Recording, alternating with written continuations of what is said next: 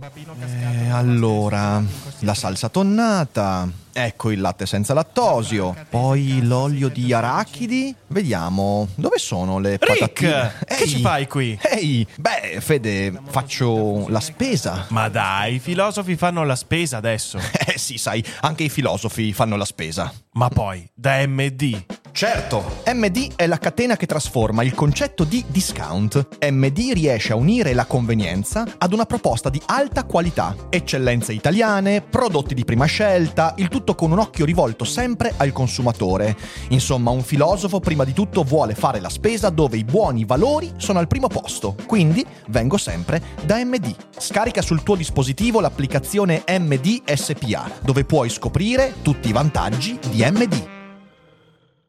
Il Gluck lo aveva preso per la caviglia e stava cercando di berselo. Gli era penetrato nella carne con tubicini sottili simili alle ciglia vibratili di un microorganismo. Leo Bulero urlò e improvvisamente apparve Palmer Eldritch. Avevi torto, disse quest'ultimo. Io non ho trovato Dio nel sistema di Proxima, ma ho trovato qualcosa di meglio.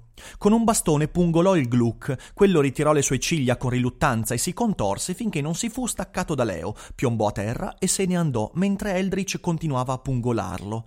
Dio promette la vita eterna, disse Eldritch. Io posso fare di meglio, posso metterla in commercio. Metterla in commercio? E come? Fiacco e tremante per il sollievo, Leo crollò sul terreno erboso e si sedette ansimando.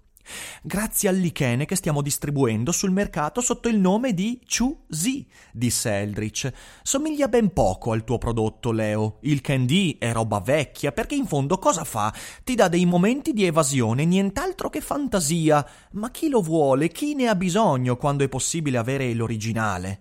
E aggiunse: Ormai ci siamo dentro. Lo supponevo.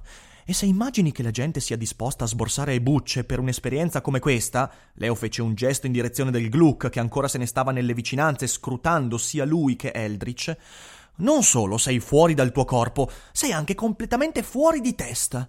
Ma questa, questa è una situazione anomala. Per provarti che tutto ciò è autentico, non c'è nulla che sia più efficace del dolore fisico e del terrore. I Gluck ti hanno dimostrato con assoluta certezza che questa non è una fantasia. Avrebbero persino potuto ucciderti e se fossi morto qui, sarebbe stata la tua fine, non come il Candy, vero? Eldritch si stava evidentemente godendo la situazione. Quando ho scoperto il lichene nel sistema di Proxima, io non ci potevo credere. Ho già vissuto cent'anni, Leo, cent'anni usandolo nel sistema di Proxima, secondo le indicazioni dei loro medici. L'ho preso per via orale, per endovena, in supposte. L'ho anche bruciato e ne ho inalato il fumo, l'ho sciolto in acqua e fattolo bollire, ne ho ispirato i vapori. L'ho provato in ogni modo possibile e non mi ha mai fatto male. L'effetto sui proximiani è più debole. Non ci sono paragoni con quello che fa a noi. Per loro, come stimolante, è inferiore al tabacco più pregiato che hanno. Vuoi sapere altro? Direi, direi di no. Eldritch si sedette non lontano da Bulero, il braccio artificiale posato sulle ginocchia, e oscillò il bastone avanti e indietro, squadrando il Gluck che ancora non se n'era andato.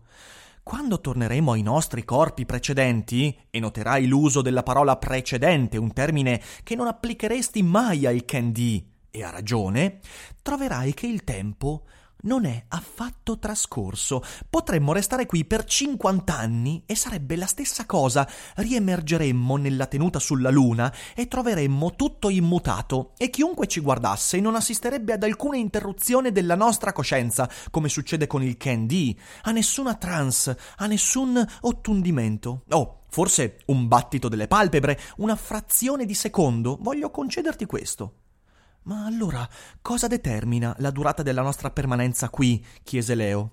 Il nostro atteggiamento non è il quantitativo assunto, possiamo tornare quando vogliamo, per cui la quantità di droga non deve essere necessariamente. No, no, non è vero, perché è da un po' che voglio uscire da qui. Ma tu non hai costruito tutto questo, ribatté Eldritch. Questo apparato l'ho fatto io, è mio. Ho creato i Gluck e questo paesaggio, lo indico col bastone. Ogni dannata cosa che si vede, incluso il tuo corpo. Benvenuti nell'incubo di Palmer Eldritch o di Philip K. Dick. Sigla. Daily Cogito, il podcast di Rick Dufer ogni mattina alle 7. L'unica dipendenza che ti rende indipendente.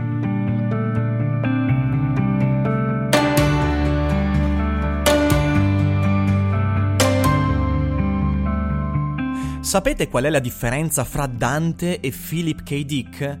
Beh, che Dante si ricorda il momento in cui ha messo piede all'inferno, ricorda nel mezzo del cammin di nostra vita, certo un po' vaga come indicazione, però ci sta dicendo che si ricorda un prima e un dopo, si ricorda l'atto di entrata all'inferno, si ricorda il confine, anche se in modo un po' eh, vago e impreciso, fra il mondo reale è il mondo infernale, il mondo demoniaco. Dick non può essere sicuro nemmeno di aver varcato mai quella soglia, ma lo sospetta.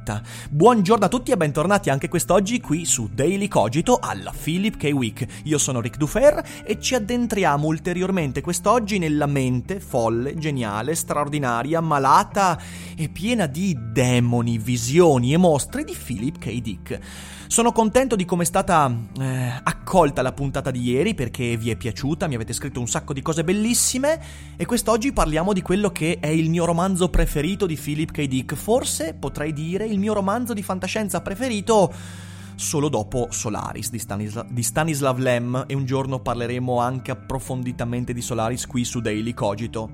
Ma partiamo da un presupposto. Che cos'è il vero terrore di Philip K. Dick? Ma non solo per Philip K. Dick, in realtà parliamo del terrore vero, il terrore senza nome. Non avere idea di dove ci si trova, risvegliarci in mezzo a un mondo, a un bosco, a un deserto, a una stanza, a un edificio ma non avere idea di come ci siamo arrivati. Non avere idea quindi del momento in cui possiamo collocare un prima, la nostra memoria, la nostra storia, il mondo vero, la nostra esperienza, la nostra vita e il dopo quel luogo in cui ci troviamo, di cui possiamo soltanto indovinare alcuni profili e fattezze.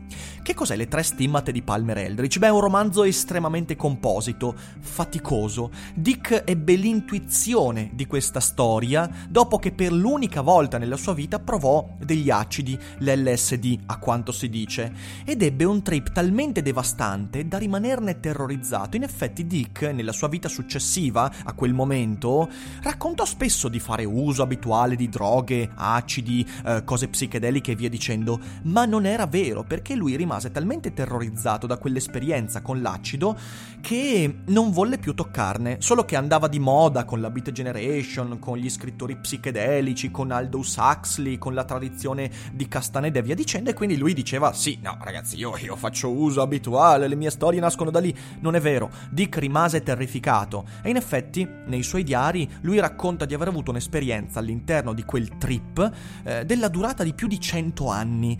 In realtà, eh, secondo le testimonianze degli amici, tra virgolette amici che stavano con lui in quel, in quel momento, lui rimase in trip circa 6, 7, 8 ore al massimo. Secondo Dick, quelle 8 ore durarono 100 anni e furono 100 anni di dolore, sofferenza, paura, angoscia e per questo non volle più rientrarci. E in quel trip lui immaginò di essere entrato in un mondo reale, o meglio, nell'incubo di qualcun altro, l'incubo di Palmer Eldritch. Palmer Eldritch chi è? Beh, è un imprenditore. È questo imprenditore, che potremmo figurarci come un fantascientifico Elon Musk, che a un certo punto decide di andarsene su Proxima Centauri a commerciare con i proximiani. Sulla Terra, nel frattempo, si è sviluppata una strana abitudine, anzi non sulla Terra ma su Marte. I coloni di Marte, per sopportare la loro vitaccia bruttissima, nei loro tuguri, una vita fatta di depressione, hanno sviluppato l'utilizzo di un lichene, il Ken D. Questa è una droga psichedelica che permette loro di avere delle esperienze di evasione quelle di cui discutevamo nella puntata di domenica quando ho discusso del risico. Il candy è un po' come il risico e in effetti quando una persona usa il candy è interessante il gioco di parole perché candy, caramella, candy, eh, si trova proiettato all'interno di un plastico, è esattamente come un gioco, come se fosse un videogioco ma fatto di plastica, che è ovviamente la parodia delle Barbie che nell'epoca in cui Dick scriveva questo romanzo andavano tanto di moda, erano esplose le Barbie. Ecco allora che per un tempo limitato e un'esperienza sicuramente abbastanza falsificata, eh, le persone riescono ad evadere dalla loro realtà brutale, terribile e depressiva ed entrano in questo mondo fatato di bambole, di piscine, di ricchezza, di Ferrari e via dicendo. Nel frattempo, mentre questa cosa eh, va di moda e prende piede, da Proxima Centauri Palmer Eldritch torna. Tutti lo davano per morto, è stato via dieci anni e invece torna. E torna portando con sé un nuovo lichene di Proxima Centauri, quello di cui si sta parlando nel brano con cui ho aperto eh, l'episodio. Il Chu-Zi, altro gioco di parole. Chu-Zi, eh, Chu nel senso di masticare con la sigla Z, che in realtà viene fuori Chusi, cioè eh, schizzinoso. Chusi è qualcuno dai gusti abbastanza, abbastanza raffinati, ovviamente in contrasto con il candy, che è la caramella per la plebe Beh, Palmer Eldritch torna con questo Chusi, che è un lichene che permette di entrare in un mondo molto più autentico, altrettanto psichedelico, ma realissimo, eh, in cui evadere dalla propria vita, solo che non è un'evasione, è l'entrata all'inferno, è l'entrata nell'incubo di qualcuno. Palmer Eldritch rappresenta nella letteratura di Philip K. Dick l'orrore cosmico Lovecraftiano per eccellenza. Lovecraft l'abbiamo citato ieri, lo citiamo oggi, lo citeremo tante altre volte perché non solo è stato un punto di riferimento fondamentale per Dick, ma la stessa parola Eldritch è stata riconiata da Lovecraft, perché l'Eldritch Horror è proprio il fulcro della narrativa Lovecraftiana. E sapete, Palmer Eldritch si chiama così perché lui rappresenta veramente l'orrore privo di qualsiasi nome. La differenza fra Unheimlich, il concetto eh, che in filosofia, nella psicanalisi freudiana ha così tanta rilevanza, impallidisce in confronto all'Eldritch perché ciò che è Unheimlich, cioè potremmo dire disfamiliare, che al tempo stesso è intimo, lo sento vicino ma risulta alieno, Unheimlich, questa parola così potente, impallidisce di fronte a Eldritch perché un Heimlich, che spesso eh, dai filosofi, dagli psicanalisti viene attribuito all'inconscio, a ciò che è informe dentro di noi, che appunto è intimo perché è dentro di noi, ma al tempo stesso è informe, è comunque qualcosa che è umano, è qualcosa che ci sta dentro, che per quanto mostruoso fa parte della nostra evoluzione e si è sviluppato in questa realtà. L'Eldritch, l'Eldritch horror di Lovecraft invece, è qualcosa che non abbiamo neanche la struttura mentale di poter vedere, capire, riconoscere. L'Unheimlich sempre viene a formarsi attraverso rappresentazioni. Noi possiamo riconoscere le manifestazioni di ciò che è un Heimlich. L'Eldritch no, non si manifesta non nel modo con cui noi ci siamo abituati, perciò è l'orrore sfrenato. E qual è l'orrore sfrenato raccontato in Palmer Eldritch? Beh, è il sospetto di trovarsi nell'incubo altrui, un incubo che però non riusciamo neanche a riconoscere. È il sospetto, per esempio, di essere nient'altro che un personaggio del romanzo della storia di qualcun altro. Quella paura borghesiana di Jorge Luis Borges che viene raccontata così tante volte nelle sue poesie, nei suoi racconti, di accorgersi di essere un personaggio, quindi prodotto dalla fantasia di qualcun altro all'interno di una gabbia che fino a quel momento sembrava dorata. Oppure scoprire di non essere minimamente autore delle mie scelte e non solo, che il mondo circostante è prodotto da un demiurgo e io sono alla sua mercé e quel demiurgo mi fa fare come un burattinaio qualsiasi cosa, dandomi l'illusione di stare agendo verso il mio bene. Ma il vero orrore non è neanche questo, il vero orrore è non ricordare quando e come siamo entrati in quell'inferno. Voglio dire, l'ottimismo di Dante, nel mezzo di cammin di nostra vita mi trovai per una via oscura che il giusto sentiero era smarrito, è qualcosa che ritroviamo molto spesso nella storia della letteratura. È per esempio l'entrata nell'Ade da parte di Odisseo, ovvero ehm, nell'Odissea Ulisse. Eh, e lui ricorda quando entra nell'Ade e parla con Achille, parla con i fantasmi, ma ricorda il prima, cioè il mondo reale, e il dopo, l'inferno, l'Ade, e così via. La letteratura ci racconta molto spesso l'entrata all'inferno di qualcuno, ma Dick fa un passo in più, ovvero cancella la possibilità di ricordare quando siamo entrati all'inferno e quindi cancella la possibilità di ricordare un prima e un dopo. In effetti questo rappresenta la completa perdita della consapevolezza. Qual è la radice della consapevolezza? La consapevolezza della propria vita, di chi siamo? Beh, è sapere qual è il fondamento della mia esistenza e il fondamento della mia esistenza è sapere da dove vengo. Questa è la grande illusione della filosofia che ha al tempo stesso la sua forza. La filosofia sopravvive perché in mezzo a un mondo caotico, un mondo eldriciano, continua a illuderci di poter trovare l'arché, l'origine, il principio. Qual è il senso della ricerca del principio? Beh, è avere la consapevolezza di quello che siamo, ovvero sapere quando abbiamo avuto inizio, come se cercassimo quel momento in cui siamo entrati nell'incubo di qualcuno, nel sogno di qualcuno.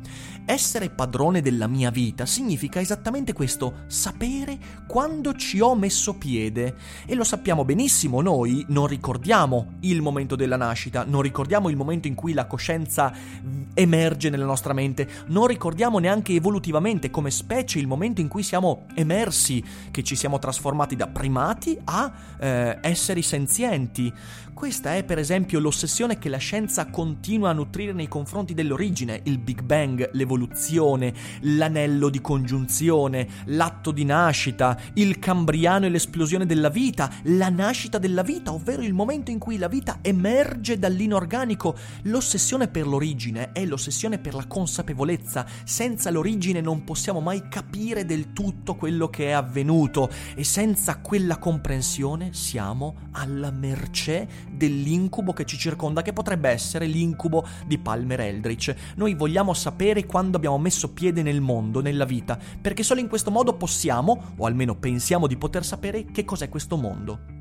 Dante perciò è un ottimista. La Divina Commedia è una storia che parte da un atto di ottimismo sfrenato. Sapere quando e come sono entrato all'inferno significa varie cose. Significa prima di tutto so che c'era un prima, so che c'era un mondo da cui sono venuto e probabilmente me lo ricordo pure. E questa è un'idea confortevole, è un'idea che ci dà speranza. E qual è la speranza? Beh, è evidentemente la speranza di una via d'uscita. Noi possiamo uscire dal mondo. Se c'era un prima e poi c'è stato un passaggio di confine, potremmo fare un percorso e poi tornare al mondo di prima, oppure trovare un mondo alternativo. Possiamo riconoscere i confini e da questa consapevolezza, attraverso questo percorso di ricerca che però ha ben chiaro il suo principio, posso anche cercare indizi Dante trova indizi attraverso la guida di Virgilio e di Beatrice e la stessa cosa accade a Odisseo e la stessa cosa accade a moltissimi vagatori, visitatori dell'inferno. Ma non accade a Leo Bulero con Palmer Eldritch, non accade a Philip K. Dick. E vi ricordo di recuperare la puntata di ieri per capire il valore degli indizi. Io sono vivo, voi siete morti. Nel Chu di Palmer Eldritch tutto questo, tutto questo ottimismo, tutto questo prima dopo confini, principio, viene meno. Il mondo si trasforma, il mondo diventa qualcosa di diverso, il mondo si transustanzia, ma perdiamo le coordinate di quella transustanziazione, di quella trasformazione, di quel mutamento. Non sappiamo neanche di essere all'interno di un mutamento. Diamo per scontato che il mondo sia esattamente quello lì. Non c'è memoria di un prima, e non sappiamo come tutto questo abbia avuto inizio. Anzi, ancora peggio, non abbiamo idea del fatto che qualcosa abbia avuto inizio. Per noi è una continuità. Quando una persona, come Leo Bulero, viene posseduta dal Chusi, in quel momento non c'è il ricordo del prima e del dopo, è il grande vantaggio del Ken D, tutti quanti coloro che ne fanno uso sanno di averlo utilizzato e di venire proiettati in una realtà fittizia. Il Chusi non ti dà questo appiglio, anzi distrugge ogni possibile appiglio e tu ti trovi di mondo in mondo, di incubo in incubo, di demiurgo in demiurgo, ma non hai memoria del momento in cui hai varcato quella soglia. E non solo, il tuo corpo è fermo, inerte, la tua mente sta vivendo in un secondo 100 anni, 200 anni, proprio quello che è successo a Philip K. Dick. E peraltro, questo è un tema che qui accenno, ma sicuramente toccheremo nuovamente durante questa settimana tematica, tutto ciò va a ricordarci quanto autori come Aldous Huxley, come Castaneda, come Allen Ginsberg, la Beat Generation, abbiano influenzato proprio la visione di Philip K. Dick, perché l'idea che attraverso l'uso della sostanza psichedelica si penetri in un mondo più autentico, più viscerale che è il mondo della coscienza e, secondo Aldous Huxley con la mescalina, il mondo della verità, ha avuto una dirompente influenza sulla narrativa di Dick, ma ripeto, questo lo toccheremo in un'altra puntata. Questo è anche il motivo per cui io guardando Matrix, altro titolo che già abbiamo citato ieri e citeremo altre volte inevitabilmente, io ho sempre diffidato di Morpheus. Morpheus, con la sua pillola rossa e pillola blu, potrebbe tranquillamente essere un Palmer Eldritch. La pillola rossa potrebbe essere tranquillamente il Chusi e il corpo di Neo, mentre la sua mente vive le avventure dell'eletto e via dicendo, potrebbe invece restare inerte, fermo su quella sedia privo di qualsiasi possibilità di riconoscere il mondo così come il mondo è e di ricordare quando abbiamo messo piede all'inferno. Dante, per scrivere la Divina Commedia, ha preso il Ken D, mentre Philip K. Dick ha preso il Chu Z. Ciò significa che Palmer Eldritch, o chi per lui, potrebbe già aver dato via all'invasione del mondo e della tua coscienza, ma tu non hai alcuna possibilità di accorgertene. Per questo la biografia più importante su Philip K. Dick si intitola Divine Invasioni, perché i proximiani, attraverso Palmer Eldritch, che ovviamente in realtà non è davvero Palmer Eldritch, ma è qualcosa di diverso dal Palmer Eldritch che è partito dalla Terra verso Proxima, i proximiani, attraverso Palmer Eldritch e attraverso il Chusi, stanno invadendo il mondo. Ma l'invasione non è l'invasione attraverso le navi stellari, i laser, le bombe megatoniche o gli eserciti stellari, no. L'invasione è attraverso una fantasia che è più reale della realtà, un'invasione della coscienza, un'invasione che ci proietta in un mondo che non è più il nostro mondo, ma per noi è la nuova normalità. Palmer Eldritch potrebbe già essere la tua nuova normalità.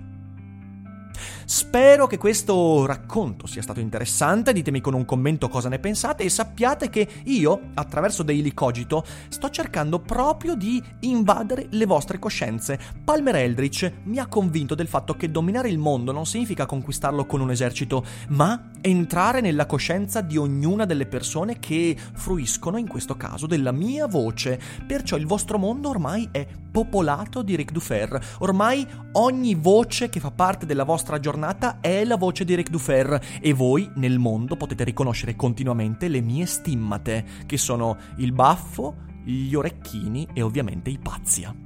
Grazie per avermi ascoltato fino in fondo, condividete la puntata, io aspetto i vostri commenti e noi ci risentiamo con la nuova puntata di domani della Philip K. Week. Buona giornata, fate attenzione alla realtà, non prendete il Chusi, ma magari evitate anche il candy e noi ci risentiamo presto. E come sempre non dimenticate che non è tutto noia ciò che pensa. E adesso un bel caffè finito. Perché rischiare di rimanere senza caffè quando puoi abbonarti a Caffè Borbone? Prezzi vantaggiosi, costi di spedizione inclusi, tante possibilità di personalizzazione e l'abbonamento lo sospendi quando vuoi. Decidi tu la frequenza, la qualità, scegli tra le cialde e capsule compatibili e crea il tuo mix di gusti e miscele. Mai più senza caffè con l'abbonamento Caffè Borbone. Tutte le info su caffèborbone.com.